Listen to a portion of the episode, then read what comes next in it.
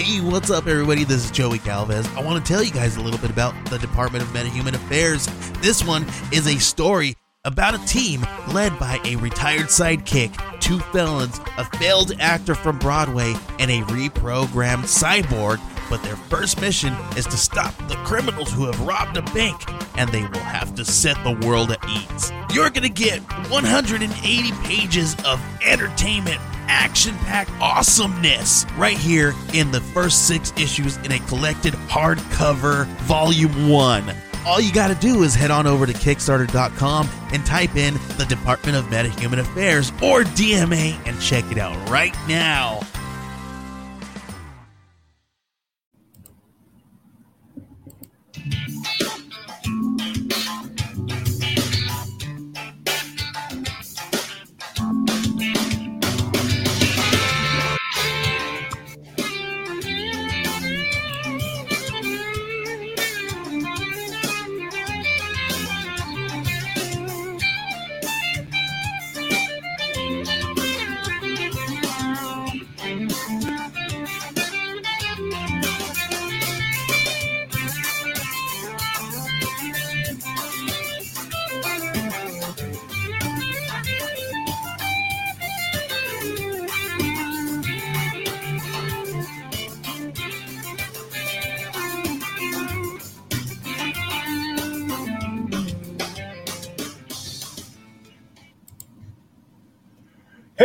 Everybody. Welcome to another episode of Creators Outlet. We welcome back uh, Mr. Michael Whalen from uh, Correct Handed Comics, the left hand.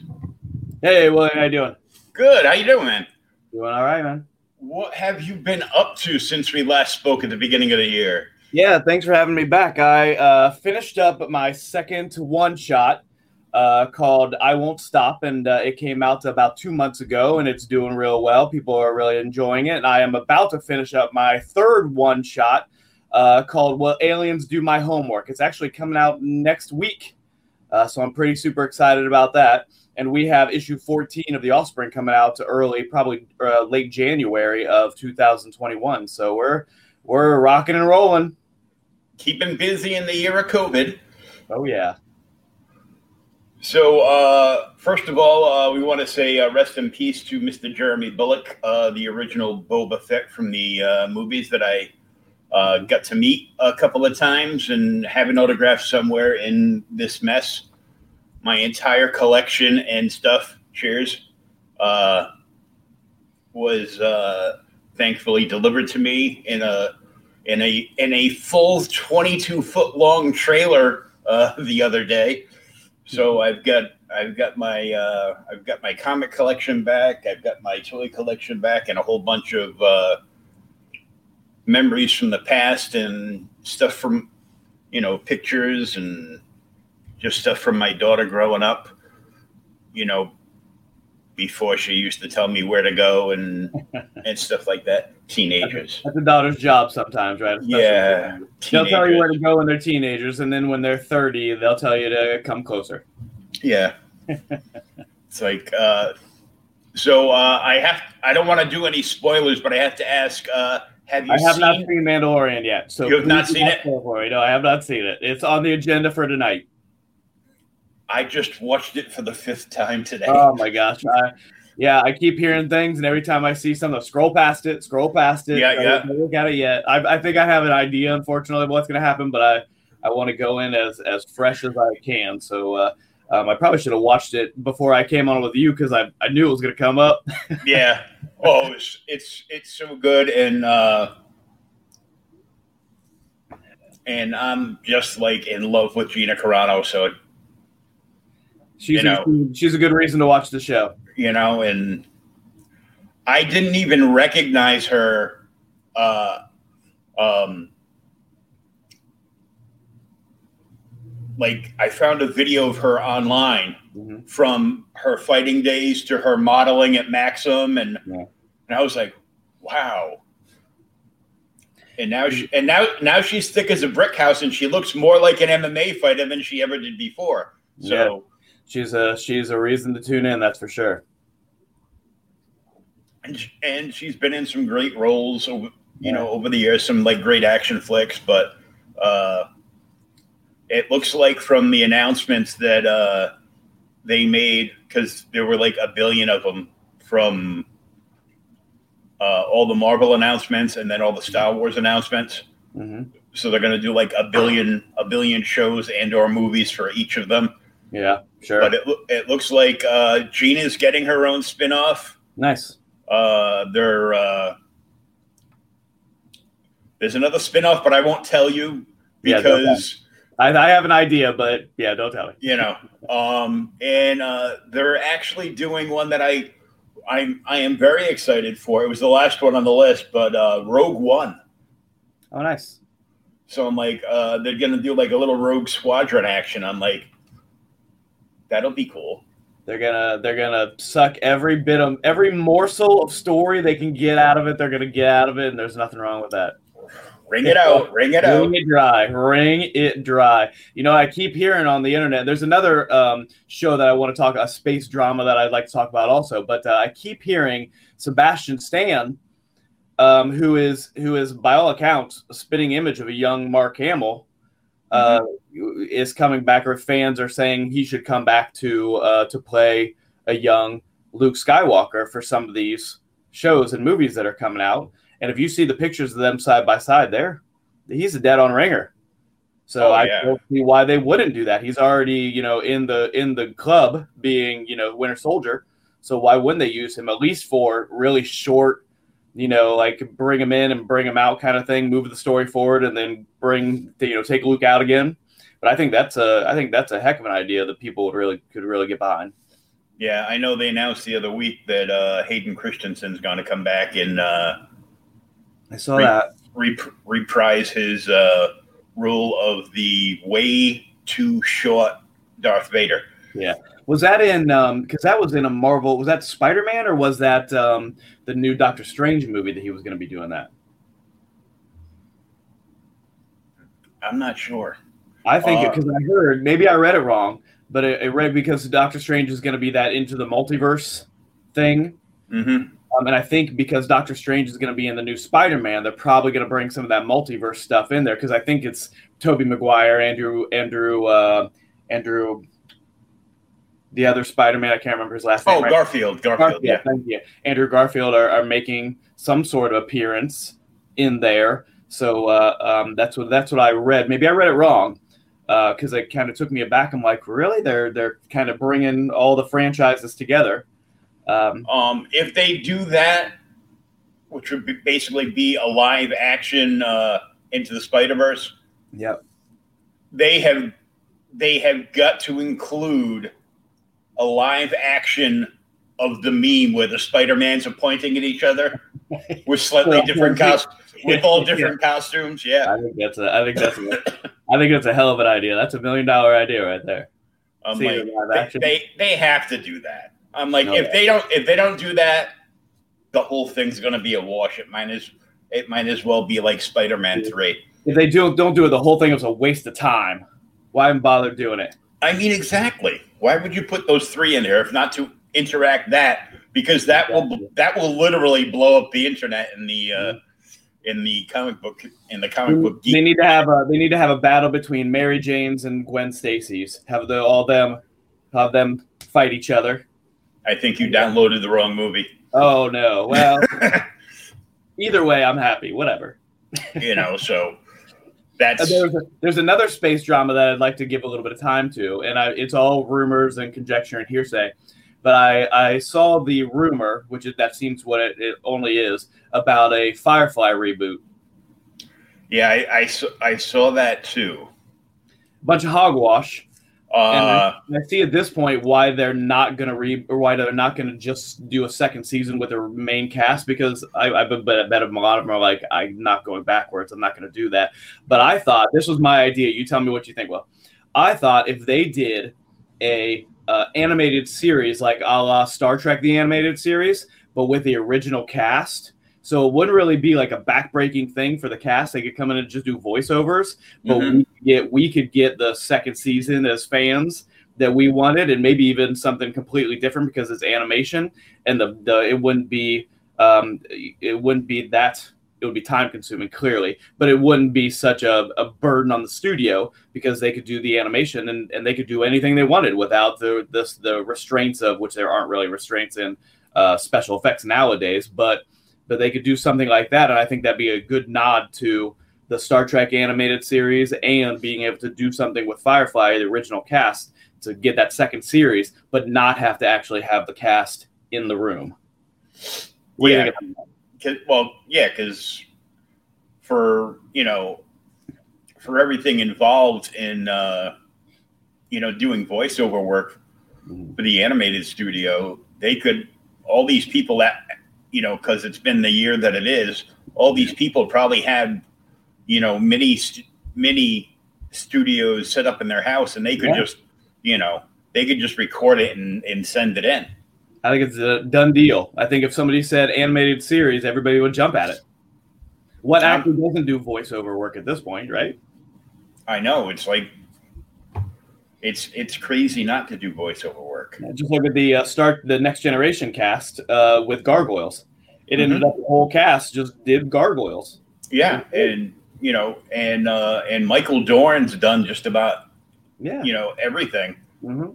And uh, I see him in a lineup for a uh, another uh, kind of like intelligent sci-fi series. Yeah, yeah. You know, because he's he's you know he's he's a great actor, and now now he's older and seasoned, but he he's still got that deep voice. Oh, so yeah.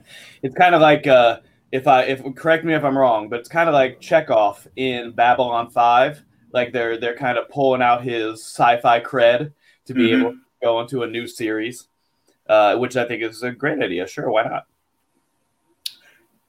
Now that you're older, Walter, we're gonna have you go in and be a complete dick. yeah, it'll be great. You're not you're not uh, you're not the uh, cute guy on the bridge, the Davy Jones look like on the bridge anymore. You're you're mm-hmm. the old jerk. yeah, uh, you're going to have to put a little bit of Spock in there, a little bit of drunk Scotty, mm-hmm. and a lot of McCoy. Wrap but we're not gonna, yeah, but we're not going to make you say, yeah, we we're not going to make you say uh, nuclear vessels anymore. So mm-hmm. we're not going to make you say nuclear vessels. No, no more, no more fake Russian accent, and uh, you know, yeah, it's uh, you know, there's there's a lot of good stuff coming up uh, all around there's you know so you've got a you've got a book that just came out and you've got another book that's coming out just a few weeks away yeah yeah day, days away. Uh, i'm hoping i want to uh, as i'm a teacher. I don't know if you know that. So the uh, yeah. uh, the last couple uh, months have been uh, have been quite the adventure. And we are on full remote where i'm from right now where i'm where i'm living right now in upstate new york. We're on full remote. So it is you would think that that my a lot of people are probably like, "Oh, that's making your job so much easier because you don't have to be, you know, in the classroom." But we do, and we're still going full remote, so it's it's actually more work, believe it or not, as a full remote teacher because it's it's just trying to communicate with all these different kids in all these different places instead of having them come into one big one room, right? Um, so my uh, plans of getting it out before Christmas. Um, uh, were were shaken a little bit over the last couple weeks. Uh, but I think I'm going to be able to pull it off. Uh, I think I'm going to be able to pull it off to have it out before New Year's. So I'm really excited about it. The book I just finished a couple pages today that that I think are some of the best pages I've ever come with. It's it's fun. It's action adventure. It's it's uh, drawn from from my life as a teacher on some level, except for except for the alien invasion part. Um, but I'm I'm really super excited about it, and it's it's uh um, action, adventure, comedy, everything that I love as a, as a fan. So I'm hoping that uh, uh, people enjoyed this one also. Awesome. Yeah, uh, I can I can imagine the teaching part has uh, take taken a toll.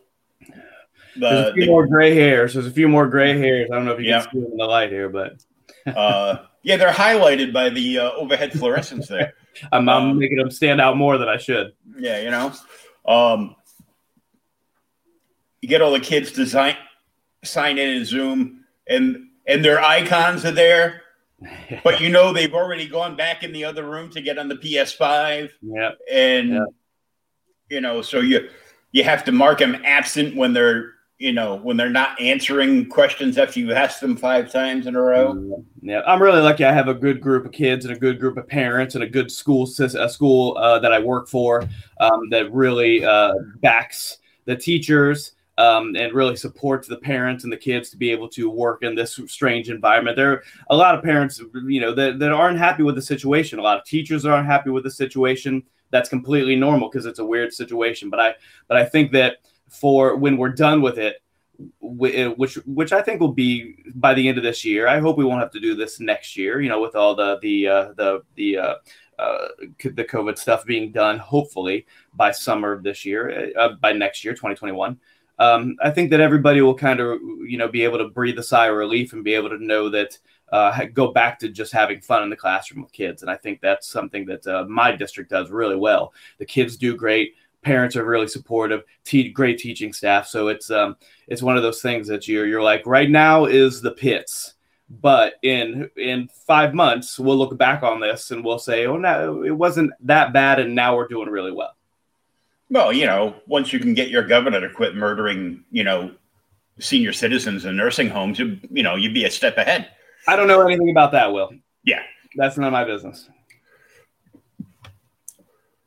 But it's uh it's just a weird time. Mm-hmm. Definitely.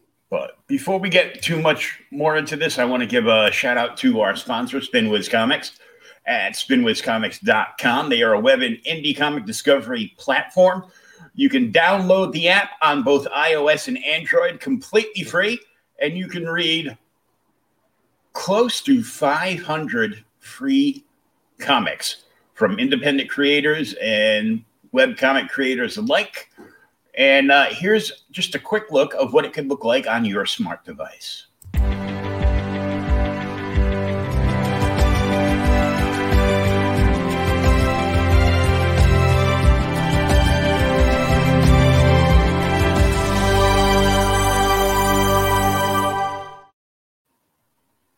Ta-da! so, uh, remind us because you've got uh, the one shots and you've got a very long series as far as independents go. Yeah, yeah, I'm I'm cranking them out pretty good here. I, I'm usually I try as a one man band, not so much anymore for this next issue of The Offspring, but uh, I've been able to get out a book every two months. Um, and that's a colored book for my ongoing series, The Offspring. So I've got issue 13 that came out right at the end of summer in June. Excuse me, in, in uh, not that's the beginning of summer in August. Uh, that just came out, issue 13, and I have collected issues one through four in volume one, issues five through this is five through nine in uh, volume two, and I just put out uh, volume three that has issues 11, sorry, 10, 11, and 12 and then I'm sorry, that's still wrong. 11, 12, and 13. Uh, and it also has our first one shot in there too as a backup bonus story, uh, the Shady Lady. So it's it's um, a whole story, uh, three part story of the Offspring and our first one shot Shady Lady in one volume. And you can find all that stuff at uh. We have our our novel, my novel that I wrote. Uh, and if you're a fan of westerns, uh, that has action, adventure, comedy, uh, all that stuff. Everything you'd want in a western, but with some, you know, like a, uh, um, a contemporary twist on some of the stuff. Uh, this is my novel you can find on correcthandedcomics.com, The Last Ride to Tyburn. I think it's got some really good, exciting, funny stuff in it also. Um, so uh, I, I, wrote this book. Um, it was the first book I've ever written, and I kind of wrote it just to see if I could do it. And I, I can't believe how uh, was surprised at how um, much I enjoyed sitting in front of a computer typing away, um, and how much I laughed at my own jokes uh, in the process of writing the, the story. So I think it's something that people who enjoy westerns, anything from uh, Jimmy Stewart or uh, or um, uh, the Duke um, or uh, Dean Martin from back in the day, Rio Bravo, that kind of stuff. Would enjoy this because it pulls a lot from those those Western ideas uh, and those Western tropes. But like I said, with a little contemporary spin on the end. And I think the ending is something that people will really enjoy. Oh, cool. Mm-hmm. So I remember uh, last time you were on after showing the book uh, reminded me that uh, we were talking about Shady Lady Mhm. because it was just getting ready to come out, like uh, a couple weeks after we talked. So, Yeah. and uh, I get to I get to read a little bit of that, and it was uh, it was pretty damn good. Oh, good. Thank you. I appreciate that. So uh, you know, and uh, how many issues were you were you going eighteen issues with the uh, your uh, your superhero action adventure book? My but the ongoing, I just published uh, 13, uh, and then I'm taking a break. 13 was like the end of the season, like the season finale, where Mhm. really pushing the story. The last three uh, uh, issues, 11, 12, and 13, I call the Landslide Saga, and it really pushed the story forward to where I wanted it to be for what I'm calling season two, which is going to be issue 14, coming out in uh, late January. I've got a great new colorist, Chris McCauley, who has worked with um, the uh, Bram Stoker estate on Dracula stuff. He's worked with Marvel. He's worked with Boom. He's worked with a bunch of, of people. He did the the color, the cover of uh, issue 13. And he's an amazing creator, an amazing colorist, and I'm super excited to have him coloring uh, the Offspring. So issue 14 that comes out in uh, late January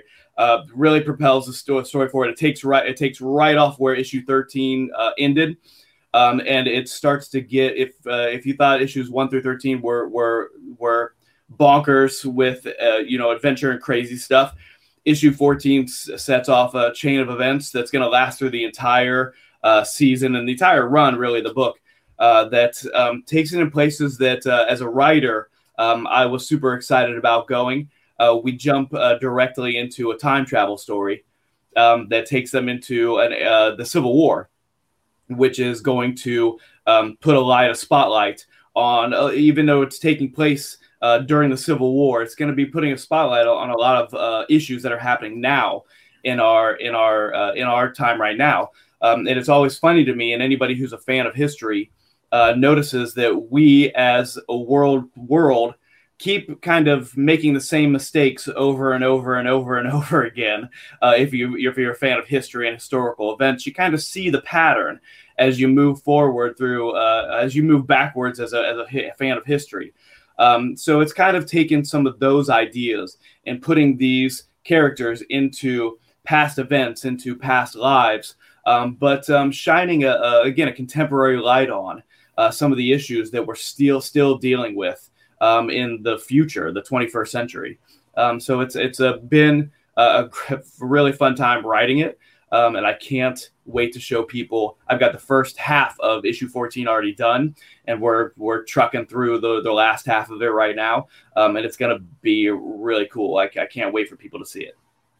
And you're still self-publishing and self-distributing everything. Everything. Yep. Yep. I know.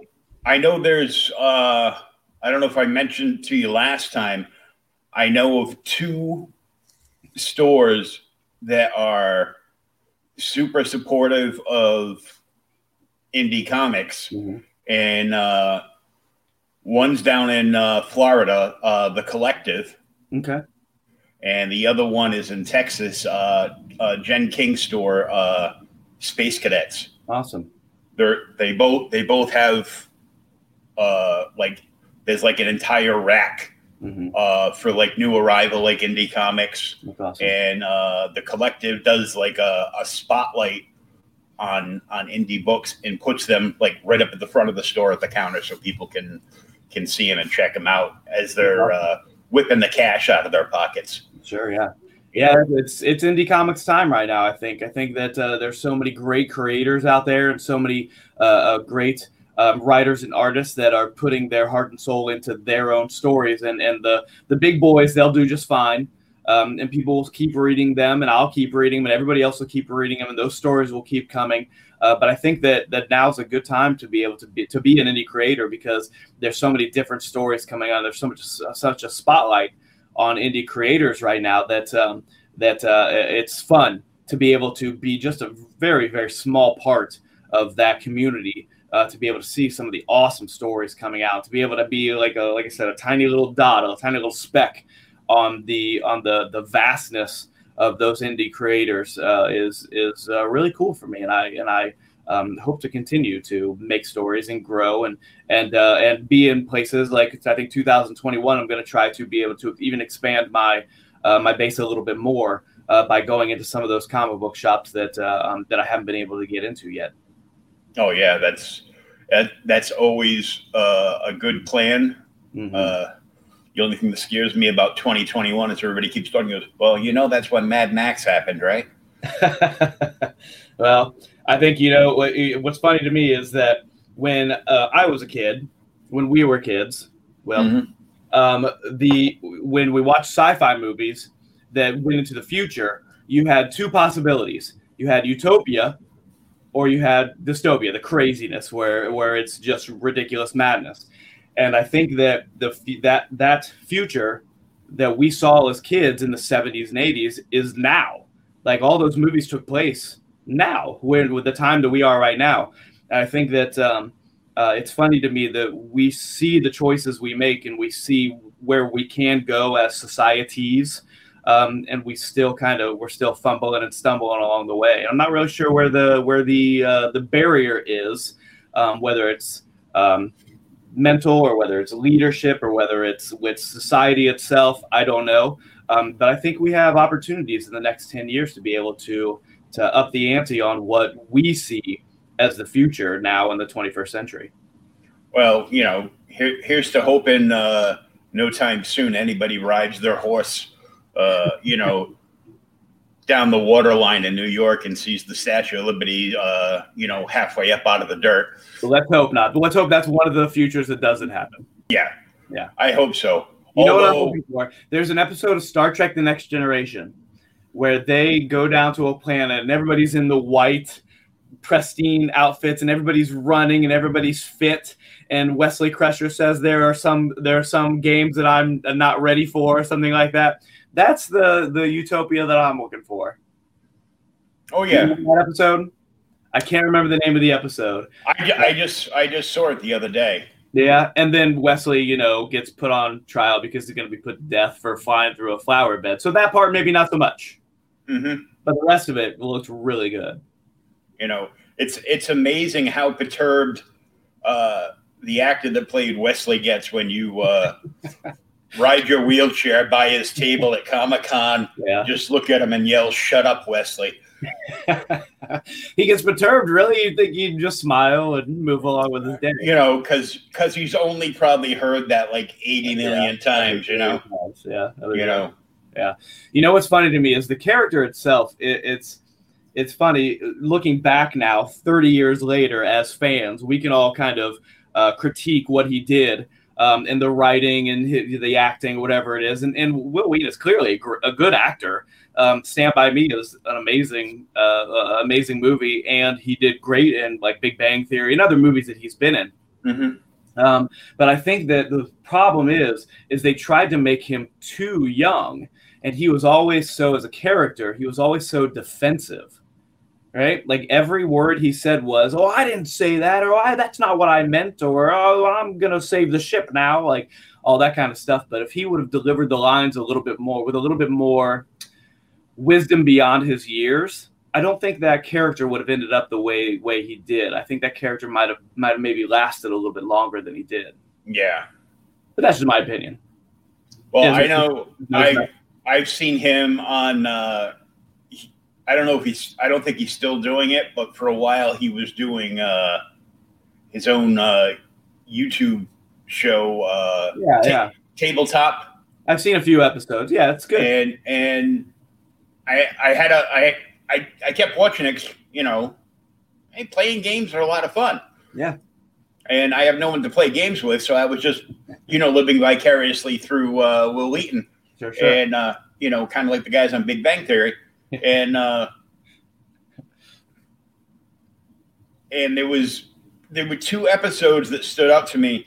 One, uh, they were short of they they were like short one guest, mm-hmm. so he had his wife come on set. Yeah, and I'm like, that's his wife. Wow, he did pretty damn good for himself.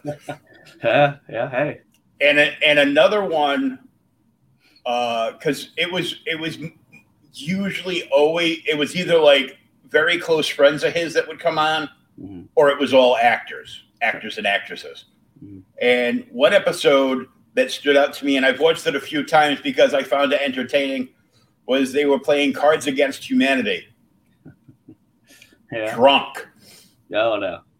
Like the the girl the girls got hammered. One of the girl one of the actresses had a couple of male friends that that she was hanging out with that weekend, and she said they they were from uh, either Ireland or Scotland, and she sent them out to the liquor store, and they came back with like a big bottle of whiskey or or something, and you can never trust the Irish to go to the liquor store. Don't let the Irish go to the liquor store.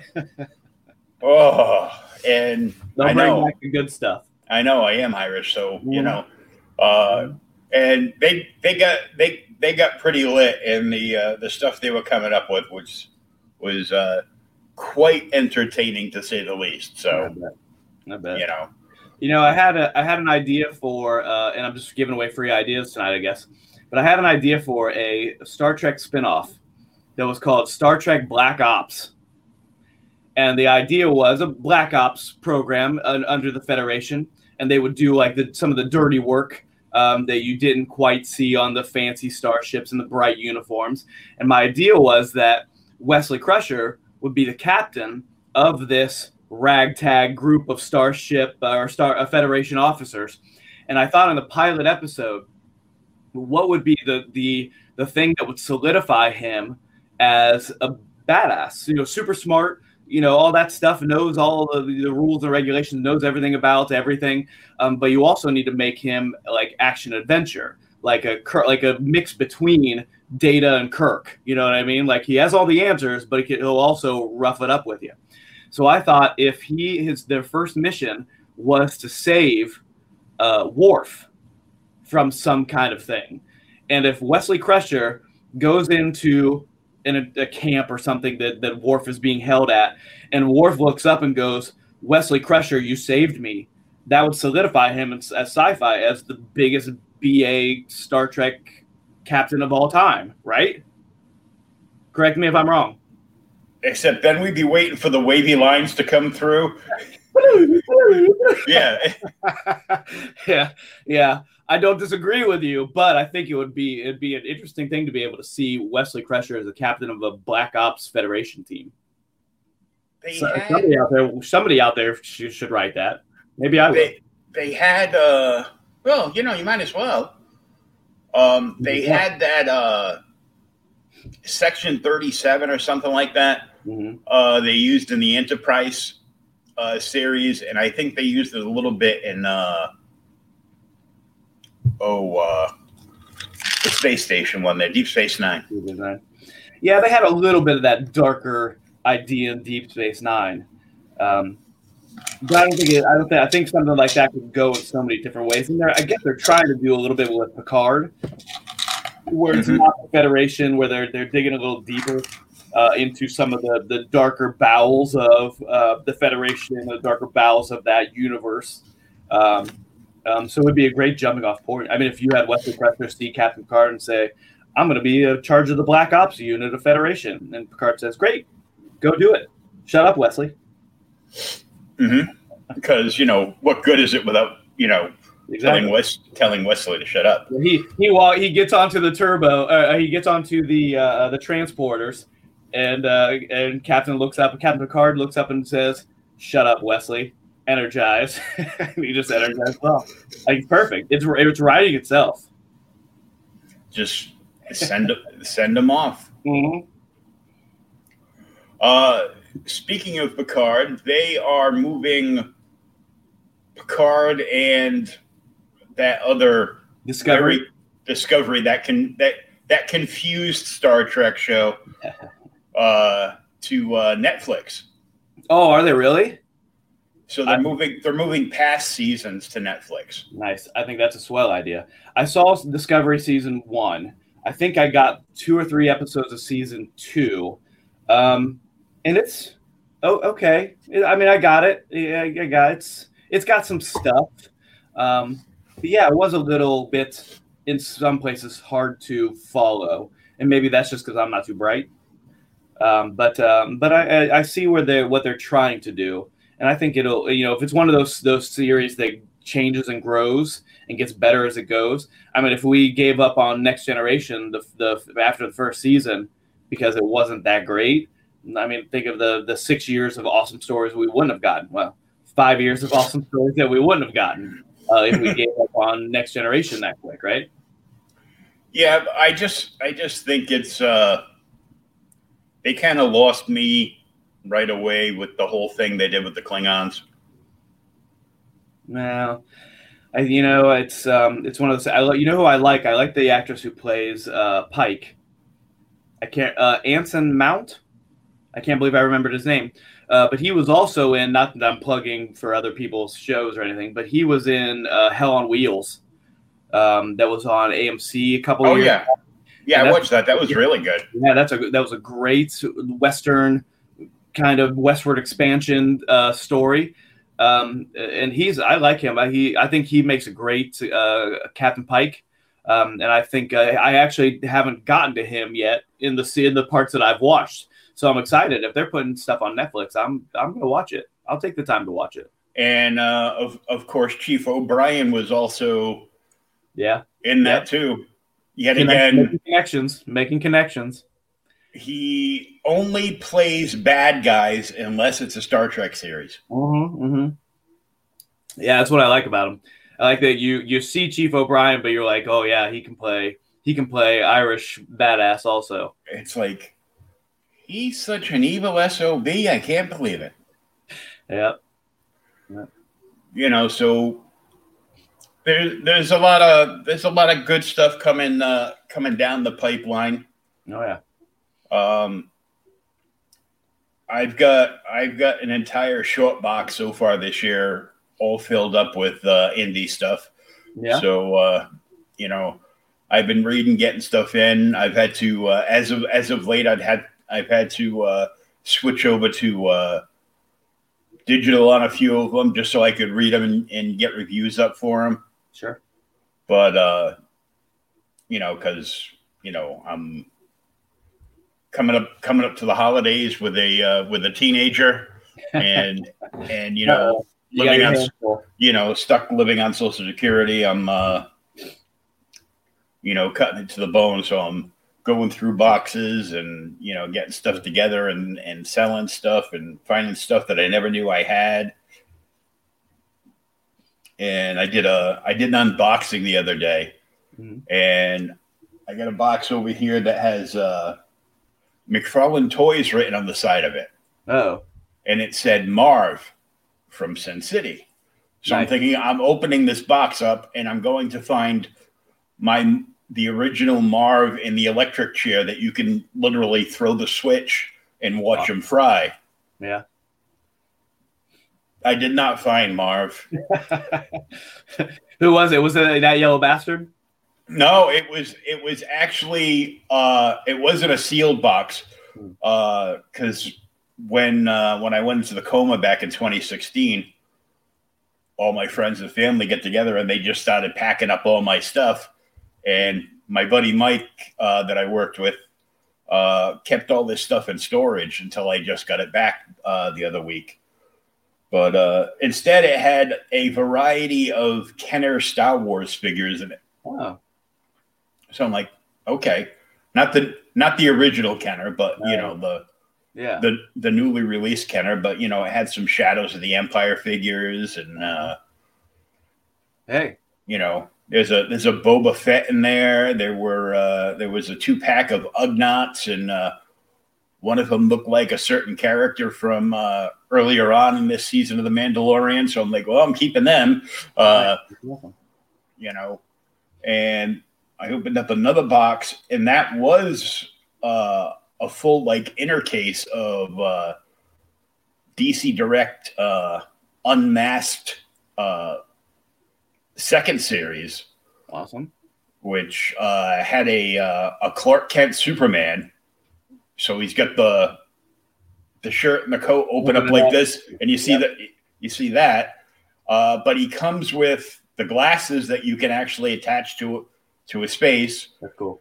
And then there's he's got a clip-on tie with a shirt attached to it. So you clip it snaps around his neck just to cover up the the blue of uh the super suit. Nice. Um, then there was, uh, and all the others have like swappable heads. Mm. So there's a there's like a classic uh, blue and gray uh, Batgirl. Nice. Um, you know, with the Barbara long flowing red hair, and uh, then you know the same thing, but in the mask. Uh, there's a That's Barbara Gordon with the red flowing hair. Yeah, and the uh, there's a Batman Bruce Wayne uh, black and gray costume from a few years ago. Nice. Um, there was there's a Martian Manhunter, one with the pointy Martian head, and one with classic, you know, So the you can Full- take off the head and put on the new head. yeah. So you can well you can take off the you can take off the the new head and put on the old like 1940s head with the with the big Cro-Magnon eyebrows there. Nice. I think Martian Manhunter is probably the most underrated DC hero of all time, with, with the exception of Blue Beetle. I think that Martian Manhunter is the most underrated DC hero of all time. He should be, he should be, a, he should be a household name, just like Superman or Batman. But some, some for some reason, maybe I don't know, I don't know why, but uh, I think he's uh, a pretty awesome character with so much, even now, untapped potential. Um, that uh, I, I don't know why he hasn't uh, hit hidden hit into the zeitgeist. Oh, I know it's it's just weird. He's had he's gotten popular enough where they've had multiple miniseries with him, Yeah. or you know, full ongoing series, and then the miniseries either get cut short and the ongoing, of course, get just outright canceled. But Yeah, yeah. I don't know where where the where it's uh, where it loses its steam or where it's not connecting with the general audience. But you know, and then you have things like um, him in um, like Young Justice or uh, even even Supergirl when he when he showed up in Supergirl, the WB show, which quite frankly, not because not because it wasn't a good show or anything, but I just I stopped watching it. I think that I wasn't the demographic because I'm a, an old man uh, who you know grew up in the 70s and 80s. And uh, um, but when Martian Manhunter showed up on that first season of Supergirl, I thought it was great. I thought I was excited to be able to see what they did with the, what they were going to do with the character. Um, and then I did stop watching. so probably what I thought about it. especially since he stole the name of a certain person who ends up being Cyborg Superman. Yeah, that didn't really make any sense to me. Why would he continue to be Hank uh, Hank Henshaw when everybody knew who he was? Why would he continue having that alter ego? I, I don't know. It just I don't know. I was more excited to see Lynda Carter until until I found out she was an alien. Yeah. Hey, you know what? Uh, Lynda Carter, human. Lynda Carter, alien. I will take it. Well, it makes sense that she's an alien because she she pretty much hasn't changed all that much. Yeah, Yes. Yes, I know plastic surgery works wonders, but you know, and they I just saw uh there was an there was some kind of online article that had uh her her older daughter and herself side by side Yeah. and they literally look like twins. You have to look very close to be to you know to see, but yeah, Good for her. you know. And I thought it was funny because some of the stuff I was opening were old loot crate boxes, and one of them was the theme of it was Supergirl, Nice. but it was before WB started putting all the DC shows together. Mm. And if you remember, the first season of Supergirl was on CBS, Yeah. Yeah. and then they they canceled it, and W was like, "We'll take it." Yeah. Why wouldn't they? You know, we'll take it. We'll put it with this stuff. Yeah. Makes sense to us. And then they just kept going and going and going. Yeah. Um, but it was it was pretty cool because I looked in uh, the bottom of the box. There was a variant to Supergirl number one, Mhm. uh, an early Jonboy Meyers cover no. that I didn't know I had. So I was like, cool. It's I went I went to the next one. I opened up that one, and it was when uh, way back when when uh, Marvel put out the uh, the Vader Down miniseries. Mhm. Uh, Mike Mayhew did a did a homage cover of uh, like Vader's helmet Mhm. in the background and some other stuff, and uh, they they uh, they had an exclusive with uh, Mayhew Studios for a black and white version and a color version, Mhm. both both in this box. I go, well, that's cool. I can sell that. How'd it go? Did you sell it? Uh, yeah, Nice, nice. you know, Yeah, you know, I think that uh, the market for things like that, and I'm not going to lie to you, as a as a way past middle aged man, um, there there are parts of me that from time to time want to buy back my childhood, and I'm sure it happens to every person in the history of peoplehood.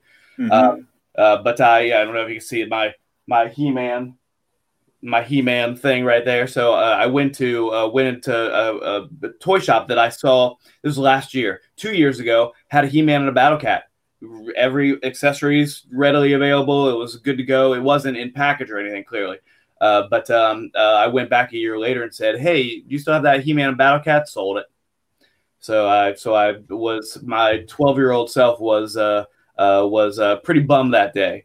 Uh, but yeah, it's um, I think those kind of things are are great, and I think uh, you know anything that puts a spotlight on these characters is is always a positive thing. You know what I'm looking forward to is the uh, Clark and Lois, the new Superman show coming out. I like the guy playing Superman. I like the the the girl playing Lois. I can't remember any of their names right now, uh, but I think that's going to be fun. My only concern, again, as somebody who knows nothing, is that they they're going to have twin teenage boys. And I was actually when I heard the announcement for the show, I was excited that that Lois and Clark were going to be parents, but I was kind of hoping to see like toddler uh, um, Jonathan and not teenage John. You know what I mean? Like as a, as a father myself and seeing all that stuff, I was like, oh, we're gonna see Superman change diapers, or we're gonna see Superman, you know, taking their kid to preschool. But they've already fast forwarded into teenage years, and I know why they did it. Kids are, you know, um, for the story and to be given to get them into the action and everything. But if they did like a Super Sons um, in that show and them being a little bit younger, even like ten or eleven or twelve, I think would have been super fun. So I hope they're not not uh, uh, missing the boat uh, by having the, the the the sons be too old. Well, you know, maybe they're doing a Brian Michael Bendis and like, well, let's ruin it from the get go. and uh, I know Super Sons is so popular, and the second series is even more popular. But we're gonna cancel that so I can age him to be about sixteen or seventeen, and then we're gonna send him off to the Legion of Superheroes, and then I'm gonna ruin that book too. Yeah, it, it's funny. It seems like they want to fast forward to what they think is the good stuff, but they don't realize that, or they, I say they, whoever they are, don't realize that the the good stuff is the in the in the process is in the journey of seventy five years of a character. So Mhm. starting Superman and Lois with a baby, you know, and having to be a baby for a few years, and then slowly into a toddler, and then slowly into a preteen, uh, you know, after twenty five or thirty years is the story that I think a lot of people would want to see, and a story that I would I would chime in for. Um, yeah, but they're they're not that great on continuity, but uh, Yeah. you know, you can let a little continuity go if you know the history of the characters is respected, but yeah, yeah, yeah. they they're not doing that either. So Well, you know, and I think that anybody in their situation who has, like I said, 100, 100 years of of stories and characters, it's gonna the continuity is gonna fall apart at one point. Oh yeah, ever forever you know what i mean? So i think if you know and, I, and i'm and i have nothing against any creators that are doing things that they enjoy and writing stories that they enjoy. They're not writing for you know for me. They're writing for themselves to be able to show stories that they want to tell telling stories that they and, and with these characters that they want to tell. Um, um, and you know some of the ideas or the concepts kind of falling through the cracks from time to time is going to happen um, but yeah it just does seem like they want to speed up too fast too um, and not play the long game uh, as a creator. Uh, which which can be hard because a lot of creators know especially the big boys know they might only have 12 issues. So there there is no long game. It's i got to tell my story and my story is a is a teenage son of clark kent so i better get there real fast. Um, well, which- in in in in recent months, they might only have like you know two issues to tell their whole story before that that book is canceled. So yeah, yeah, there there doesn't seem to be much um, um, uh, much patience to be able to say it's it's not making a million dollars right now, but but I like what you're doing. Let's keep let's keep moving forward. We have faith in the concept. Let's let's keep moving forward and see what happens. And you know, you don't want to say that for 20 years, but you can say it for two, right?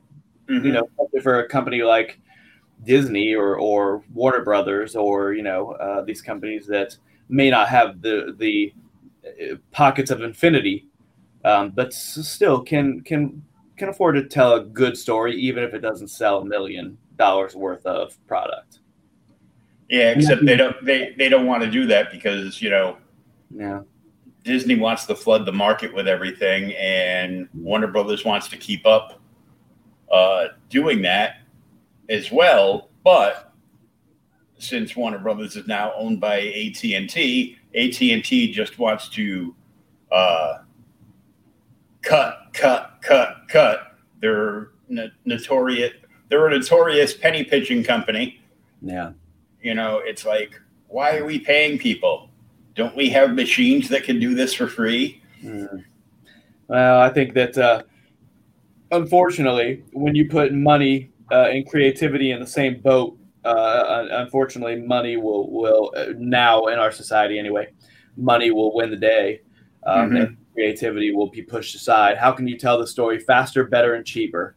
Um, maybe not better, or maybe not maybe not better, but how can you tell the story cheaper mm-hmm. uh, and, and, and sacrifice um, quality storytelling or or um, storytelling that will, will, stand the test of time rather than make a million dollars mm-hmm. uh, or a million dollars isn't even that much anymore a billion dollars how about that? Yeah. yeah. It's it's it's sad that it's you know that it's come to that. It's like of course we know you want to make money. Everybody wants to make money. Sure. But you know, the comics themselves aren't a aren't a huge money making prospect, but now you have to uh, actually search hard through uh, your your TV guide to uh, find something that is not a comic book property to watch on TV nowadays. Yeah. And I think the comic books are missing the boat. The comic book industry is missing the boat to not put. I think I've said this on a, another podcast. I was just we were just spitfiring about the industry, and uh, and one thing that I think, and maybe some places do and I just haven't seen it, um, is that putting a, a, comic book rack inside of movie theaters when they're back open and everybody's going to them. But mm-hmm. if you put Thor and Spider Man, Superman, Batman, Plastic Man, Mighty, you know, uh, uh, Mighty Mouse, whatever, it doesn't matter um, put those comics inside of the movie theater, I would bet that a, 10 year old, five year old, 20 year old, 40 year old walking out of a, of, a, of a Superman or Thor movie would say, Yeah, let me pick up a couple comic books. Why not? Um, I think that's a, a boat that's being missed uh, in the industry right now to be able to put eyes on the, the actual books that started these properties out that are making billions of dollars for these companies, but people don't um, Marvel does, I think, a pretty good job of, of staying pretty true to the characters from the from the comic books. I don't think DC does. I think DC strays too far from the source material, um, and not in a not in the best way. I still haven't seen a solid Superman movie since Superman two, um, in my mind. Um, but uh, um, I think that putting comic books in those places that people would walk out into after seeing a comic book movie and say, "Yeah, let me buy a couple comic books. Why not? I'll show them to my kid. I'll show them to my cousin and we'll we'll enjoy these characters and stories past staring at them on the big screen. Well, I've talked to some uh, some indie creators that have actually uh, gone into their local theaters and you know set up a table with their own product. Smart. When a new uh, when a new uh, like say you know Infinity War or any you know or mm-hmm. you know Wonder Woman or you know Aquaman or Shazam or something was opening up, they're like, uh, "We don't want anything from you. We'll set up in the corner, and uh, we'll just display it. We'll display all like our our comic book wares. You got a comic book movie opening up, and you know it might draw some more people in. That's a great idea. You know, a lot of theaters won't do that because they're, you know, owned by you know a huge corporation that you know if you do it in one, you got to do it in all of them, kind of things. Yeah. yeah. You know, they're they're not like individually owned, but you know, if you're lucky enough to own, you know, have live in a town that, you know, maybe not maybe not a mom and pop, but you know, you have, it's a franchise that are Yeah. owned by you know owned by like some local people or whatever, and you know you you have a shot of being able to go in and, and do something like that. sure. And uh, I know uh, Victor said uh, him and a bunch of his bunch of people that have uh, done stuff with him uh, would would set up uh, T-shirts, original original sketches. They would actually do sketches there if people wanted them to, and Mhm. uh, you know some books they they had done, and they would they would pretty much sell out at just about everything. It's awesome. You know, so it's it's like having a little mini convention, you know, all to yourself with a guaranteed crowd because you know it's opening it's opening weekend for the Avengers or you know a new Thor movie or something, so everybody's rushing in. Yeah. Yeah, I think that's a great way. It's that it's that creativity to be able to to where are the people and how can I get their eyes on this book, my book, you know? Mhm. And I think that's uh, especially now with all the the weird stuff that might be one of the, the positive things that comes out of this is people are getting a little more creative with where they are and how they are and what they do to be able to get their books uh, out to uh, more eyeballs because more eye- eyeballs is always better than less eyeballs. Oh yeah, definitely. Definitely. You you want to you know you want to make people aware of you know what you got going on. Mhm. And uh, speaking of which, uh, why don't you uh, plug everything you have and uh, give everybody uh, all your uh, contact info for uh, the social medias and uh, Yeah, you can find me on Facebook uh, at David Whalen, uh, and then there's a link to correcthandedcomics.com, and there's a link there, shop now button to uh, my uh, Amazon author page that has digital and print of all my books. You can find a few of the books on Comixology. I'm testing the waters there to see if I don't get lost in the shuffle, um, and you can find uh, all of the links to all of our books at correcthandedcomics.com. Uh, a novel, uh, the Last Ride to Tyburn, if you like westerns our first one shot, Shady Lady, uh, 24 page noir thriller. So if you like things like uh, Frank Sinatra suddenly or uh, Man in the, uh, or excuse me, Lady in the Wet Cement, uh, you'll like that. Or if you like monster movies, our uh, 100 page plus graphic novel, The Loved Ones, about the children of classic movie monsters hunting their parents. Um, you can find volume one and volume two and volume three. I haven't got my my hard copy of volume three yet. I wish that I had it, but I don't. Of The Offspring, collecting issues one through 13. You can find all of that on correcthandedcomics.com. Don't get left out. get that stuff today. And uh, depending on where you're watching us, Facebook or YouTube, you can find the website in the show notes, either up above or down below. Awesome. So I want to thank you once again for coming on and uh, chatting with us tonight, and uh, wish you and yours a, uh, a merry holiday season Thank you, Will. I appreciate you having me on. Happy Festivus. for the rest of us.